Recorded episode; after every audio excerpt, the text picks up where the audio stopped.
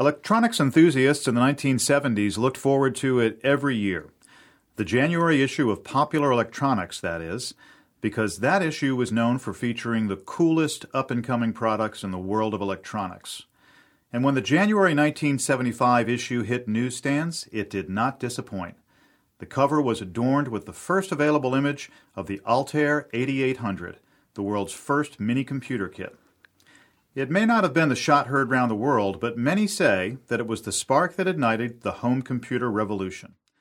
That very magazine inspired a young Paul Allen and Bill Gates to turn their passion for computers into a business that subsequently became an empire. Today, Microsoft Corporation is the third most valuable company in the world and the world's largest software company. But after four decades of buffeting the headwinds of the very industry it helped to create, Microsoft is at a turning point, and the way forward is not entirely clear. Today we'll hear from Professor Fritz Foley about his case entitled The Transformation of Microsoft. I'm your host, Brian Kenny, and you're listening to Cold Call. So we are all sitting there in the classroom. The Professor walks in And and they look up and you know it's coming. Oh, the dreaded cold call.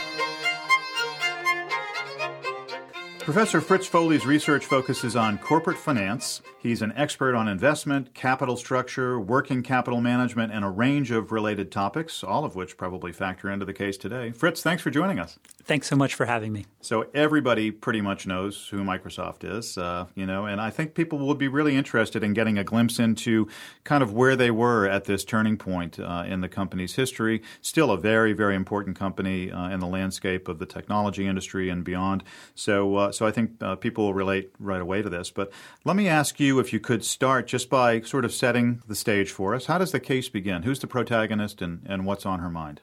Yeah, so the protagonist is Amy Hood, who is Microsoft's CFO.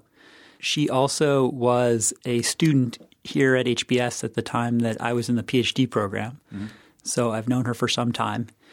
And she is facing a set of choices that really revolve around whether or not Microsoft should try to pursue increased margin or increased growth. What prompted you to write the case? Your connection with Amy obviously uh, is, is part of that, but why, why Microsoft and why now? I think I have been struck by the transformation that they are in the midst of. Uh, this is a company that, I mean, it's hard to remember this. In the early 2000s, the stock price was stuck in the 20 to $30 a share range. And there was a group of people who were calling for the firm to be managed essentially for cash distributions and for increased margins. And, and then there were some growth opportunities that the company faced simultaneously. And so there was a, a real choice as to what direction to head. And I think this is a compelling choice that many other companies face. Yeah. And so it's a powerful example for me to uh, highlight Yeah. in, in a course I teach about chief financial officers. Yeah. Microsoft uh, was the first player on this stage, really, but then Apple came along, and I think many people look at these two as you know fierce competitors. But can you just talk about sort of the difference between these two companies in terms of how they manage their their financial strategy? Yeah, I can I can say a bit about that.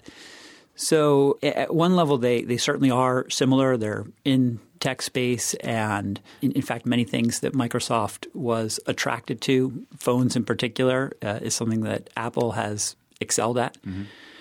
And uh, I I think that at the, the time of the case, they were quite different in the eyes of investors, I would say. I would say that investors still viewed Apple as having a lot of, of a growth emphasis, of a commitment to innovating new products and uh, solving problems that people weren't even sure they had. Whereas Microsoft was the older, more established tech firm that I think, in the eyes of some, had become uh, not a relic of the past, but less relevant when thinking about future innovations. Yeah.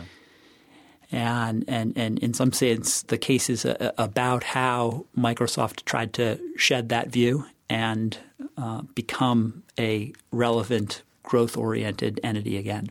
Yeah, and they'd certainly been criticized, you know, over the decades for not moving quickly enough to innovate and kind of getting caught up in their own. And you think about IBM maybe as a company that faced similar criticisms, um, you know, getting caught up in, in just their size and the bureaucracy of the place. What did Microsoft's business look like in 2012? Because that seemed to be the sort of beginning of the turning point. Yeah. So, I mean, it was one where there was varying performance across divisions there was uh, interest by value activist investors given the large cash holdings that the firm had. Obviously, their market share when it came to uh, the Office uh, suite of products and Windows, th- those were, were quite high, and, and they were obviously very successful in continuing to provide versions of that to a whole variety of users. They had an emerging cloud business, but it wasn't clear that they would win in that space mm-hmm. and had really struggled in other spaces. In, in search, Bing never got traction relative to Google. In phones, they were really struggling in 2012. It's right before they tried to make more headway in phones by buying Nokia, which also subsequently didn't work out as well as they had hoped. And so I think along a series of dimensions, they were really trying to get some traction, trying to get footing in new spaces. And there were a group of investors that actually felt like that wasn't what they should do, that mm-hmm. they should just focus on Office, focus on Windows, enjoy the high margins that came with their on premises server and tool business offerings. And so they faced some really hard choices. Yeah, and they were also, you know, in terms of the, just the organization itself, up against some issues. What were some of the things they were encountering, sort of culturally, at the time? Yeah, I mean, it's a fascinating story from a cultural standpoint. Uh, it was an environment where there were high returns to showing that you were the smartest person in the room. Some of the stories that I have heard are a little jarring. I, am not sure I would have survived in this environment. Mm-hmm.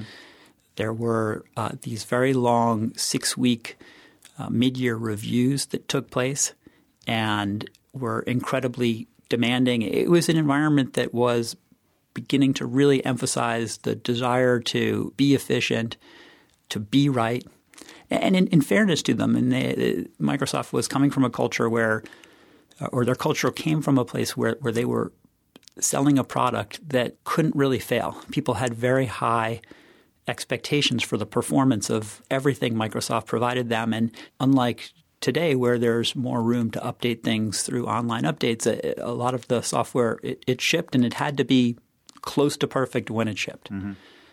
Actually, I can remember a time when the launch of a new Windows system was similar to the launch of a new iPhone. People were really excited to get the new system, but inevitably there were bugs, and there, those were highly publicized, and so they they fell under a lot of criticism. They were really operating under a microscope for a long time.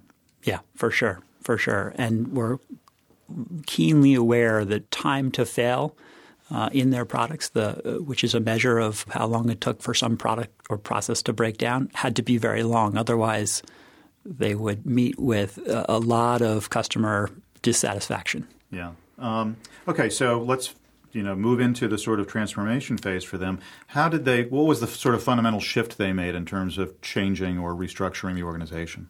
In my view, I, I think that they did a variety of things to adopt more of a of a growth orientation.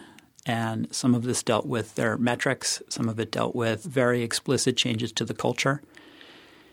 And I think some of it also dealt with a, a realization that pursuing growth would enhance value much more than trying to increase margins and have large dividend payouts or larger dividend payouts to shareholders. So this was, I would say, in the 2012 2013 timeframe, we began to see pieces of this. Mm-hmm. And they, they also faced significant managerial changes at that time. That's when Steve Ballmer retired and they needed to pick a new CEO and yeah. could have gone a variety of directions there. And by picking Satya Nadella, uh, effectively we're committing to more of a growth path. Can you think of an example of a company that chose, you know, the margins path? And, and I mean, these are both potentially successful choices, but there's trade offs, I would guess. For sure, for sure. And it's a very hard trade off to make. In teaching my MBA students and executive education students, I'm always struck when I ask them, you know, would you sacrifice some margin for growth? How how hard that question can be, and how many people don't have much intuition for it. Uh, so other companies did go the margin route. Yeah. Is it a situation where you know the, the margin choice is one that's probably more comfortable and the returns are going to come sooner, and the growth choice is a little riskier and for a risk averse culture probably harder to implement and you're betting on the future. Is that sort of fundamentally what the choice is? Yeah i think that's a really good way of putting it. Many people find it easier to see the benefits that come with cutting costs and looking for efficiencies and worry that what may come with growth could be elusive and uh, in some in some regards I have heard senior finance managers say that they had to earn the permission to go after growth. Uh, they have to get the, the buy in from a group of investors who feel as if the senior leadership team has credibility in pursuing growth. Yeah. So here we have Microsoft, an enormous company, 130,000 or so employees, something like that. Yeah. You know, large by any by any measure, um, about to pursue uh, an option that is in many ways counter to the culture of the organization. Like, how do you do that? How do you, uh, you know, cascade this kind of a change through through an organization of that size? On the cultural side, one, one thing that they did was very explicitly adopt a, a growth mindset culture. And Satya Nadella writes about this in his recent book, Refresh. Uh, the story is is for me very compelling. It's it's incredibly hard to get any organization to change its culture whenever I've been a part of an organization that tried to engage in a cultural shift, whatever the tagline was quickly became the punchline for a set of office jokes. I've been on the other side of that. I'm the guy who writes the punchlines most often. So. yeah, so you know how hard this is. And I think that they were very wise in picking Kathleen Hogan, who had led one of the divisions of Microsoft to head up the charge to describe and roll out this cultural change.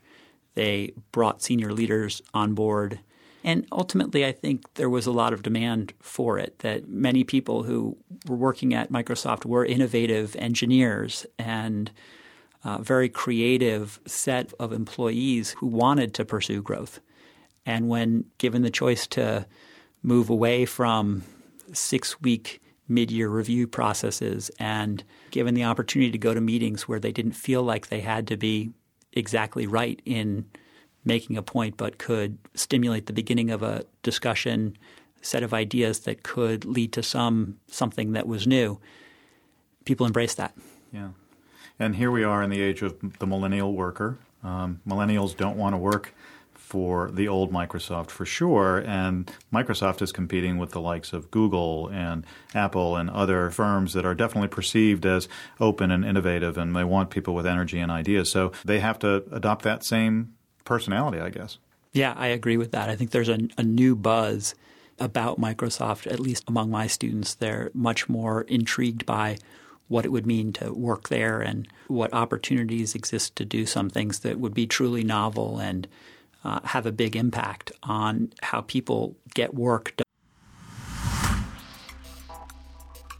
This episode of Cold Call is brought to you by Indeed. Right now, small businesses have to be more efficient than ever, and that means every hire is critical. Indeed is here to help. Indeed is offering our listeners a free $75 credit to boost the visibility of your job post at Indeed.com slash coldcall. That's indeed.com slash cold call. Terms and conditions apply. Offer valid through September 30th.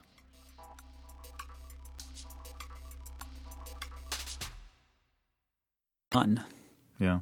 So let's go back to our protagonists. Uh, Amy Hood, and the case actually delves into her mindset a little bit. She's getting ready to communicate uh, these changes to the financial community. What are the kinds of things a CFO would have to think about? Because I can imagine the financial community probably is more comfortable with the margin choice than the growth choice. Yeah, for sure. It's fun for me to imagine her faced with this choice, really, of okay, I can go this path of growth, but if I do this, I am going to have to go to my investors and say our margins are going to go down mm. for some period of time and you're not going to like that. Yeah. But there's going to be some upside, and it will take some time for that upside to show up. And so I think she needed to find ways to communicate or signal what that upside would be and, and how big it might be to the investors so that she wouldn't lose credibility with them and would have, have the permission essentially to pursue growth. Yeah. Now, you know, we hear all the time about the you know, emphasis on the short term, short termism in the financial community, and people want returns and they want them right away. In your experience, are you seeing a shift in that in the financial community? Or are the analysts getting a little more comfortable with this notion of you can't always go for the margins, you've got to find some sustainable growth in the long term?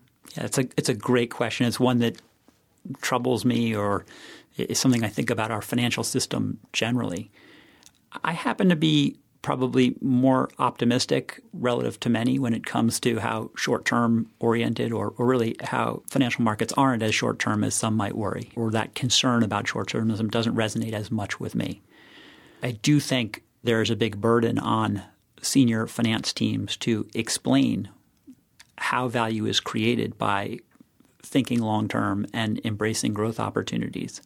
And, and in some sense, when I look at what Amy has been doing at Microsoft, I applaud her and her team for taking on that challenge. They quite explicitly set a target of a $20 billion run rate for their commercial cloud business. And once analysts had that number, they could begin to build off of it and get a feel for how much value could be created if Microsoft succeeded at pulling this off. Mm. And so by having the courage to commit to that path and help analysts understand what the path meant, I think that they have been effective in, in pursuing it. Yeah.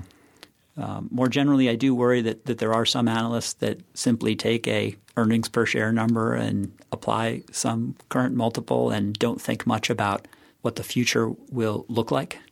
I, am hopeful that finance teams and organizations will play a, a, role in educating analysts as to how they should think about the future uh, when growth opportunities do exist and are attractive. Yeah. You mentioned uh, earlier that you've talked about this in class, and I'm just curious do the MBA students come at this differently than the executive education students who have been in fiduciary roles in organizations already? Yeah, that's an interesting question. Let me reflect on that for a moment. I think I think the approach is fairly similar. I would say that some MBA students are probably less aware of the constraints that capital markets may put on senior management teams to pursue growth. They're less aware of what an activist who wants cash now might push management to do. Whereas executive education students tend to be keenly aware of those pressures. If anything, I find that MBA students, it's a little bit harder for them to articulate what is the case for pursuing margin for Microsoft in 2012, 2013. Many education executive education students are quick to come up with lists of things that could be done strategically, financially, in picking leadership.